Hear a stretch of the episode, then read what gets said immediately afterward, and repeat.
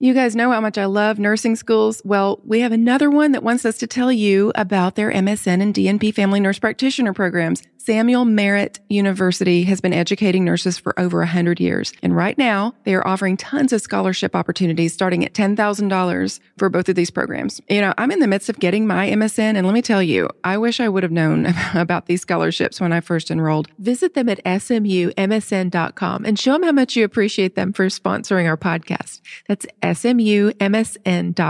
I also wanted to remind you that if you're interested in travel nursing, to go to trustedhealth.com forward slash good nurse and fill out a profile so you can see what kind of jobs are out there. And you can also see what they pay, the stipend, the hourly rate, all of that. I'm a travel nurse now with Trusted Health, and I absolutely love working for them. So go to trustedhealth.com, be sure and put forward slash good nurse so that they'll know that we sent you there, and fill out a profile today.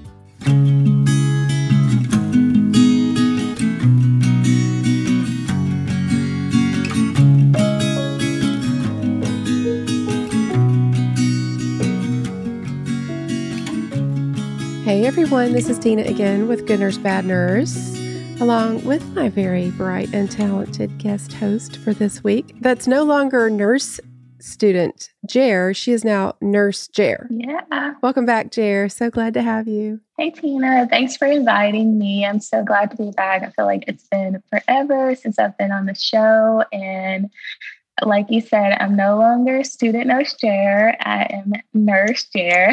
And yeah. Yep. These are exciting times. Kind of scary, but but exciting, you know, as yes. well. You started your new job and Oh my um, gosh. Um, no, it's a lot. I know it's a lot. Well, thank you guys for listening and for coming back for another week of nursing and basically using nursing and healthcare topics as an excuse to talk about true crime. no, no, not really maybe. It's a, a way to maybe make it a little more interesting and then throw a few other things in there. Before we get started, I do want to remind you guys if you are nursing students in Georgia, we are going to be doing a live show for the now virtual conference that the Georgia Association of Nursing Students is having. We were going to be in person, and then they had to switch the whole thing to virtual. Thank you, COVID, once again the gift that keeps right. on giving. so. Yeah, it's still going to be really fun, a great yeah. experience for all nursing students. So get signed up. Yes, it'll be fun.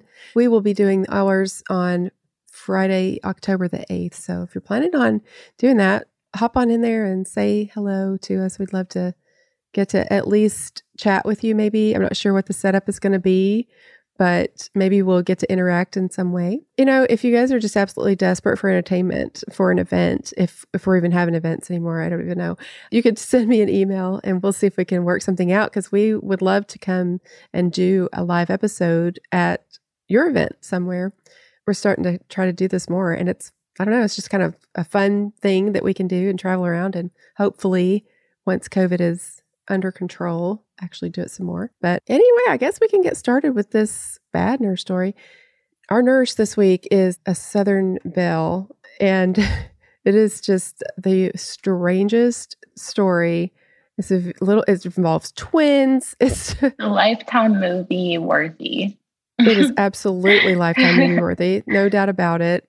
And so, our nurse is Betty Wilson. She was a fraternal twin her uh, twin sister was Peggy. So Betty and Peggy were fraternal twins born in a very small town in Alabama in 1945. And so they were very close growing up, but they were very different. So Peggy was this beautiful, popular homecoming queen type person. Betty was more of the student council and her and a wild group of friends kind of person. Both of them got married relatively soon after getting out of high school and, and finishing some college. Peggy married a Baptist choir master, and Betty married a doctor she met in her nursing program. So apparently, Betty enjoyed having a quote seat at the table when it came to high society. And so that's what she was looking for. And literally, according to everyone around her, was the reason that she went to nursing school. I, these people give us Betty. a bad rap. right?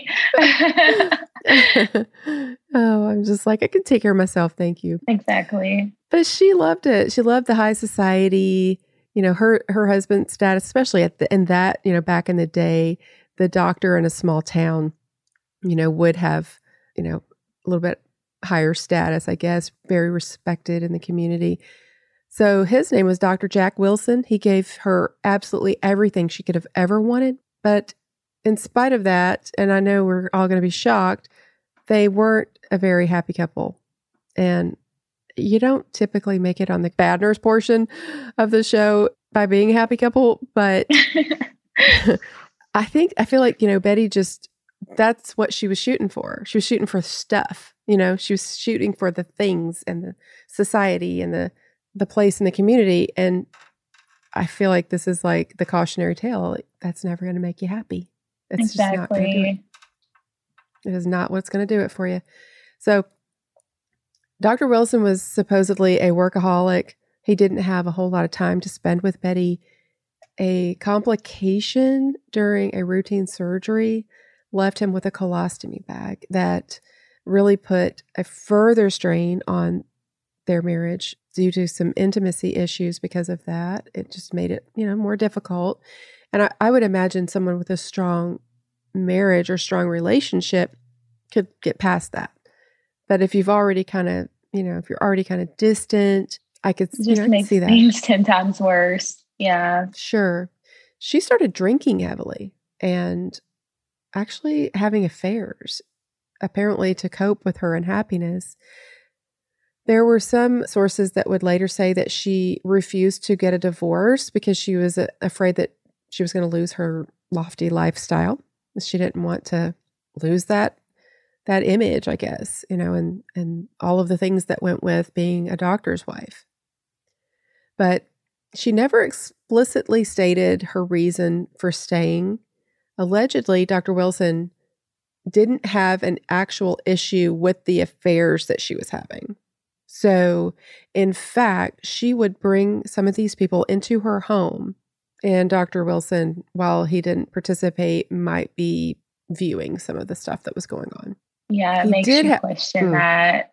yeah, for mm-hmm. sure. Mm-hmm. Yeah, it's kind of, it's really sad to me because I feel like maybe he probably just felt like, well, I, you know, I have the colostomy bag, I, you know, and maybe he may have felt like he didn't deserve her, mm-hmm. you know, and just allow like anything, or just trying to do everything for her. Yeah, it's really sad.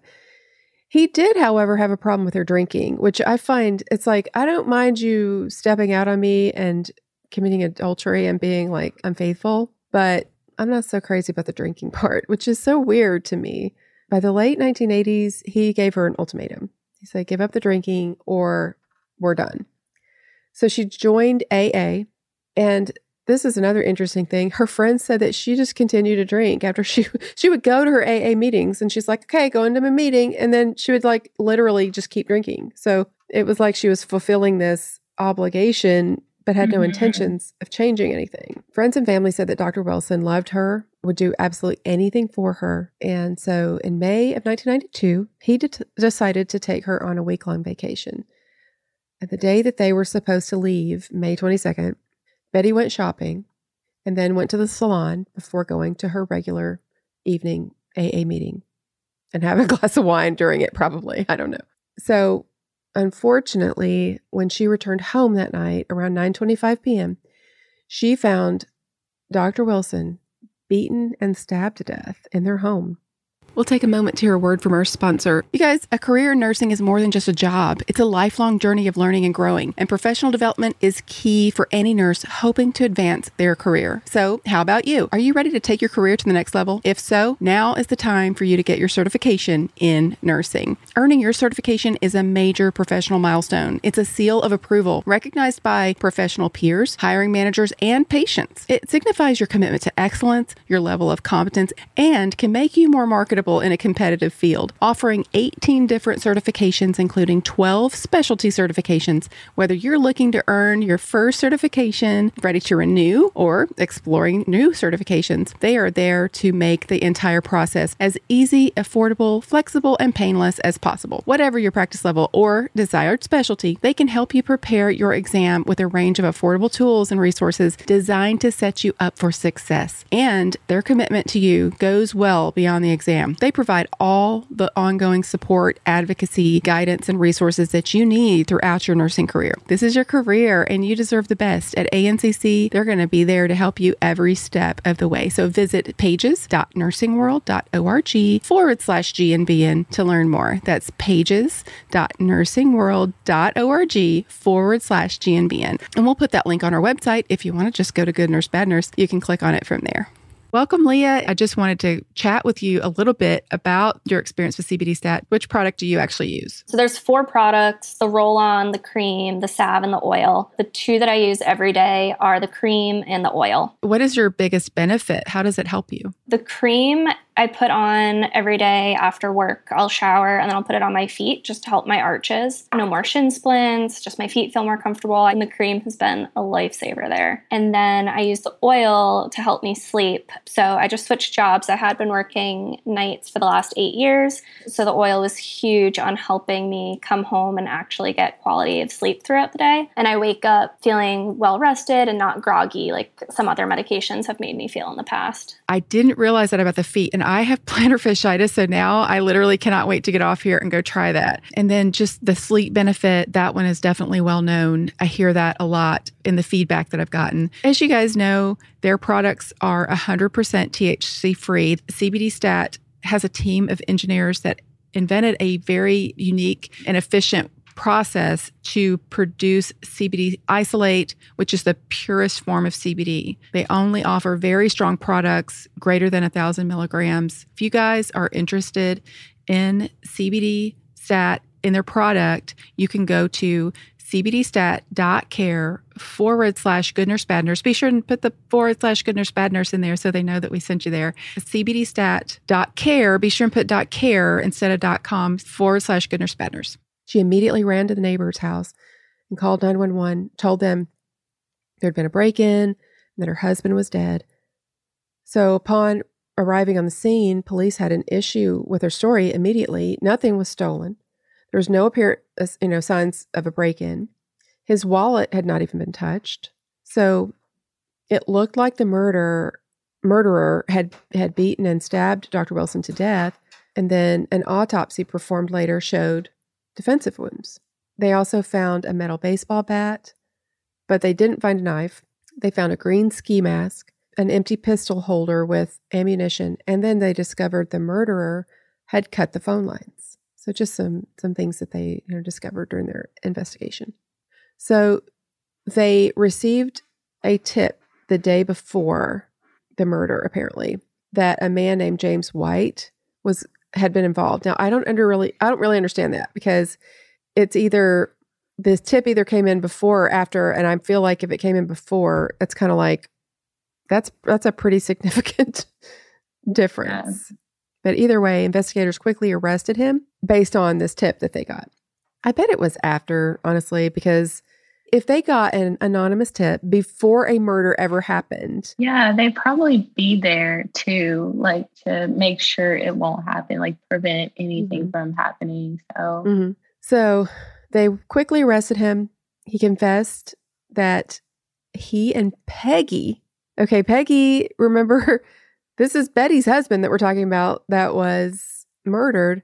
But Peggy, her twin sister, is the perfect homecoming queen, perfection Southern Belle, who is also a school teacher and just all things prim and proper.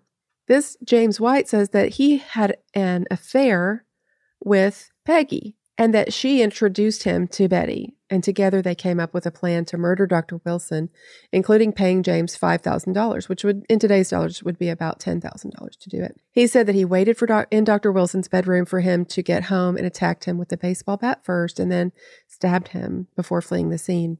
Betty's trial was first. Her defense was to discredit James White and rely on there being no evidence to implicate her. However, the prosecution focused on her character. They painted her as a brazen adulteress who was greedy for the doctor's $6 million estate. Her strategy was to basically just trash James White's account of what happened and his character.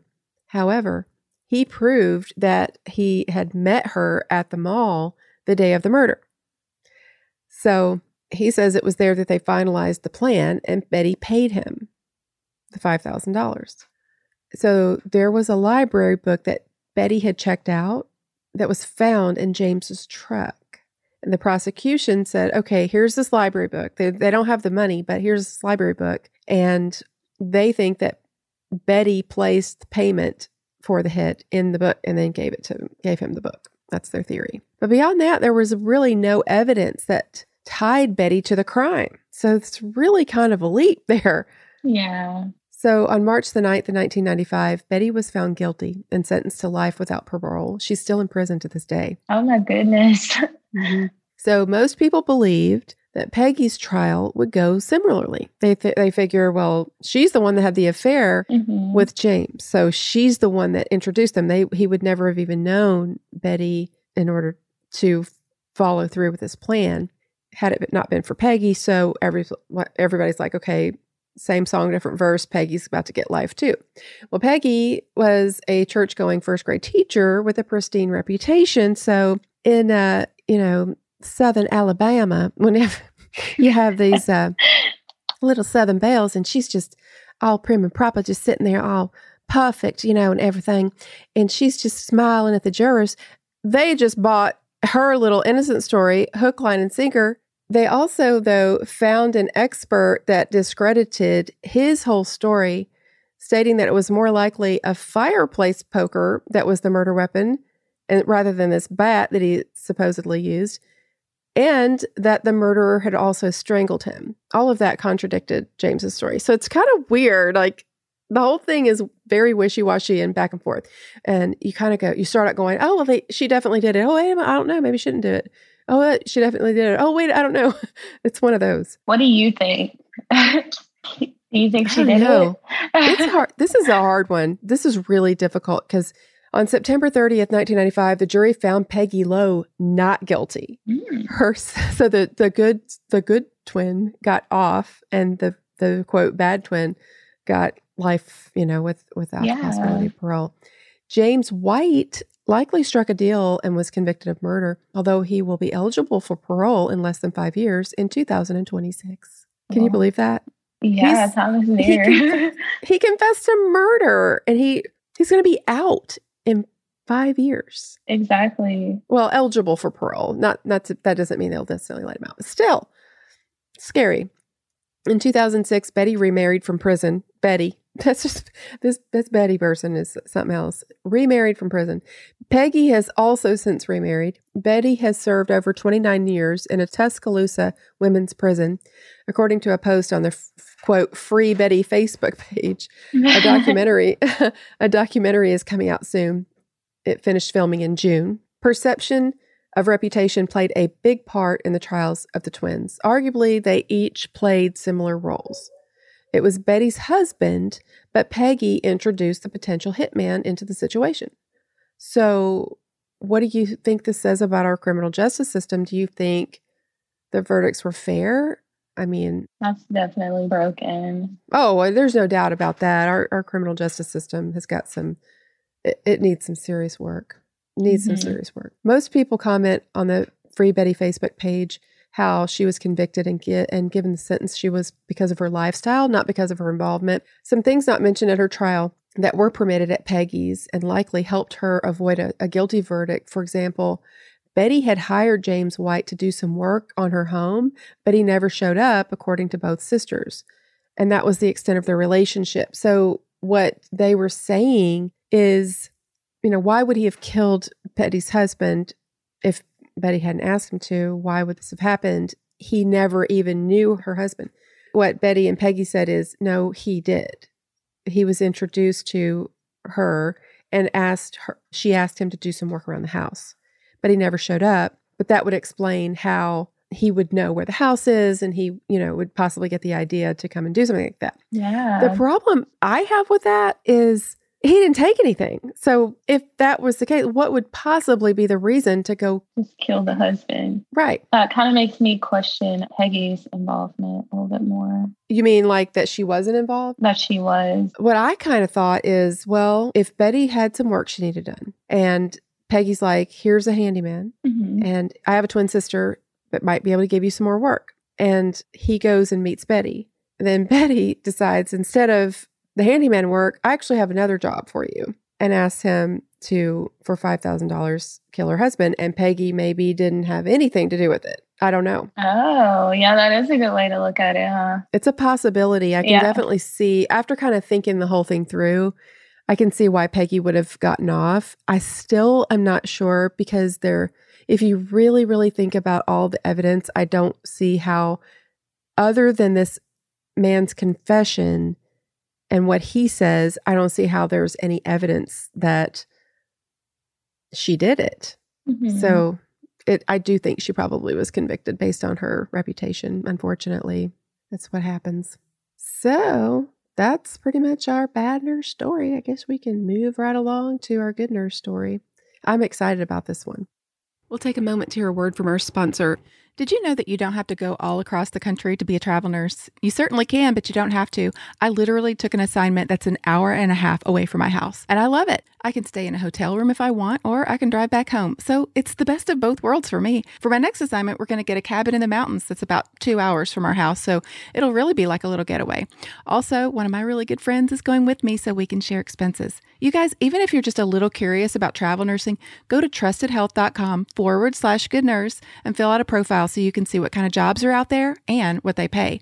Go to trustedhealth.com forward slash good nurse and fill out a profile. So, I have to tell you guys about an experience I had with a nursing student. So, you know, I've been doing travel nursing. Well, this hospital where I'm at has a lot of LPN students doing their clinicals there. So, one of them was following me around one day and she noticed my stethoscope. And of course, y'all know the Eko technology company that sponsors our podcast. They teamed up with Littmann to make the stethoscopes uh, to beat all stethoscopes, the 3M Littmann Core digital stethoscope. And this is the one that I use now. So she said, Oh my gosh, I've been wanting to try one of those.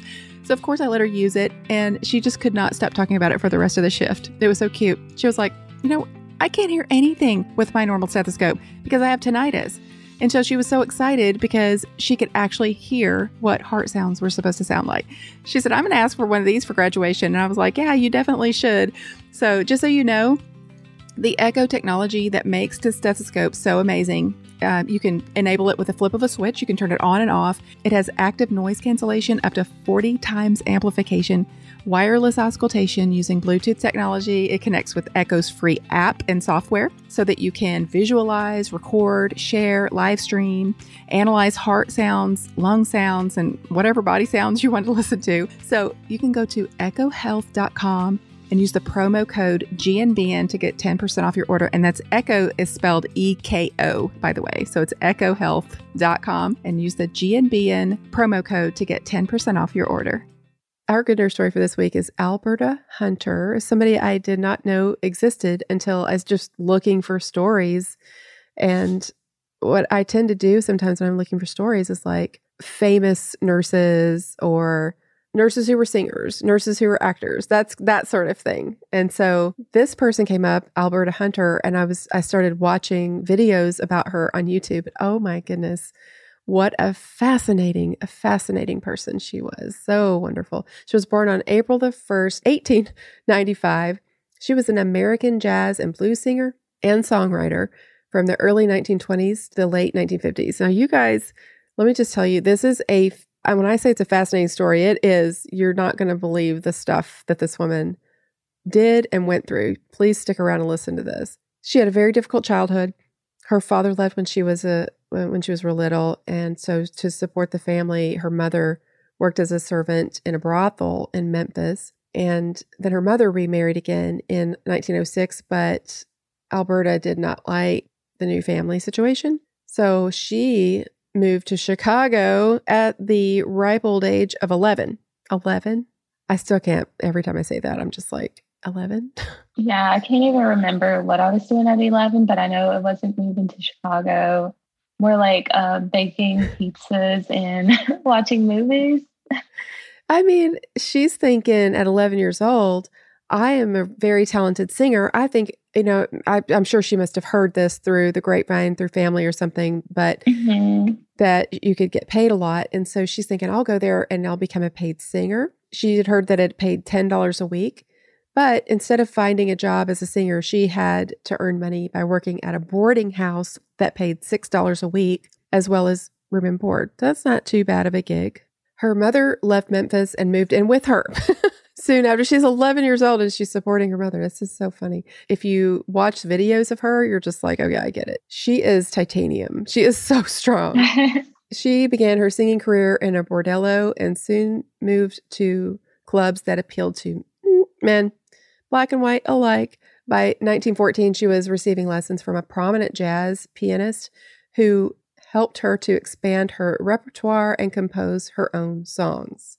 She was still in her early teens when she settled in Chicago. Part of her early career was spent singing at a brothel. She then sang at a saloon and eventually in many Chicago bars.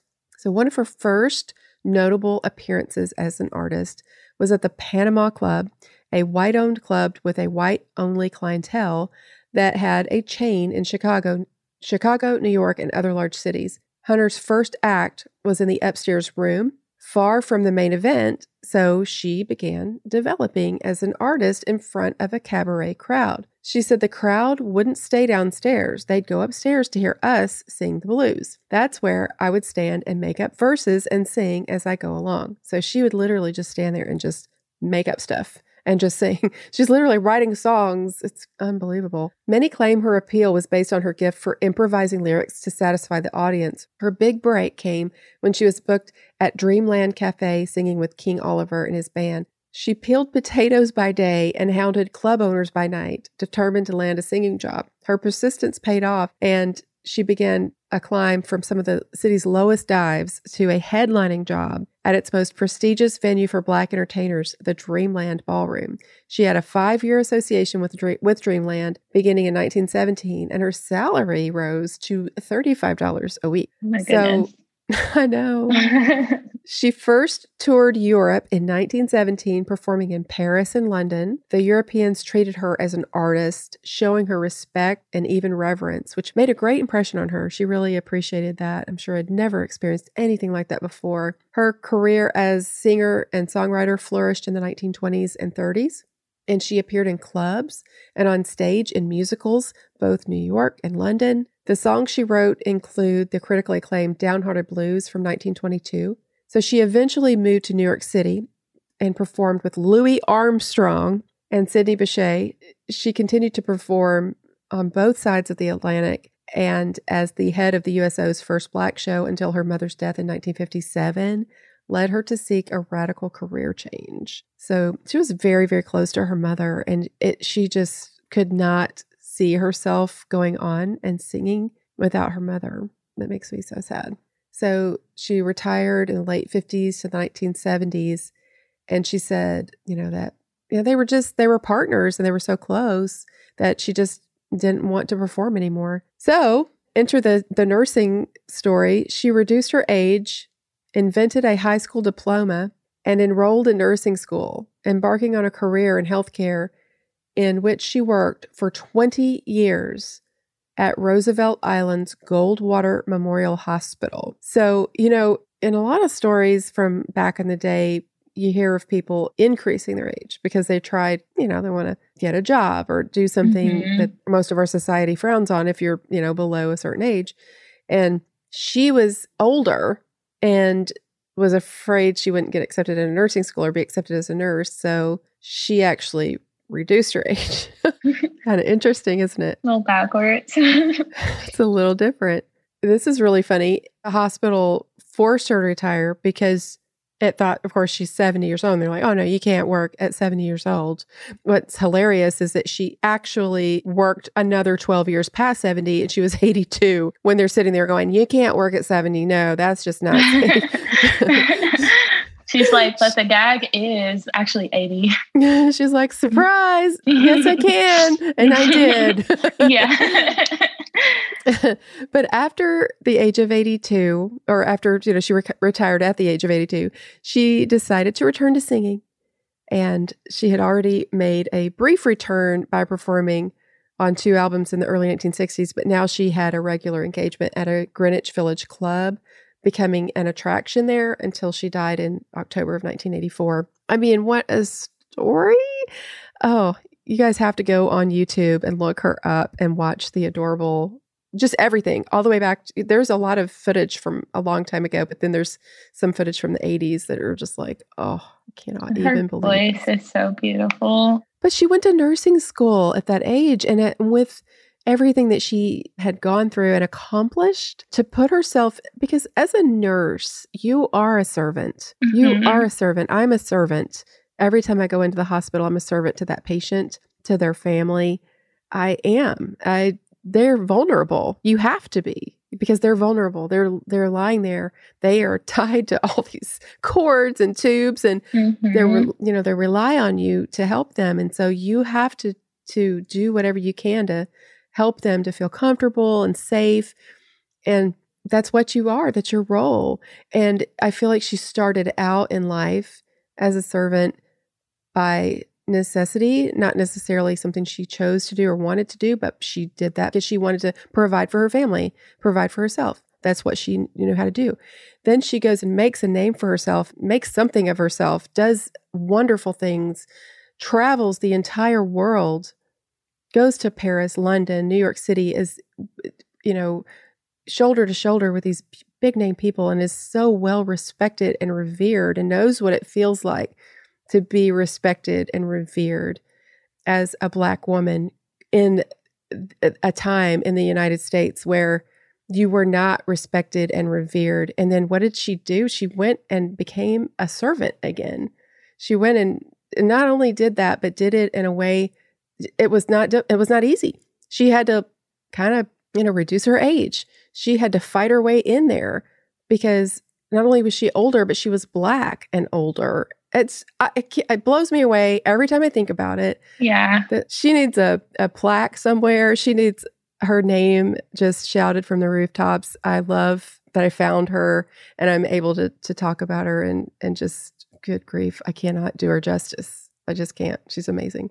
Well, I guess that does it for another episode of Good Nurse Bad Nurse. Thank you so much for doing this with me. I'm really looking forward to our little in, live and in person uh, show that we're going Yes, to I'm so excited for that. It's gonna be be so fun. fun. Jared, remind everybody where they can find you and follow you on social media. Oh yeah, you can follow me on Instagram. I don't have a Twitter, but you can follow me on Instagram at xoxo.jer, J E H R, and you can find my website. I do study guides, study bars, um, tutoring sessions, just all things nursing education. So definitely follow me, and I'll follow back. Absolutely, you guys. If you're needing to study for NCLEX and any kind of nursing topics, yeah, all of that. I can definitely tutor you on just about anything. So follow me. awesome. And you guys know you can find us at goodnursebadnurse.com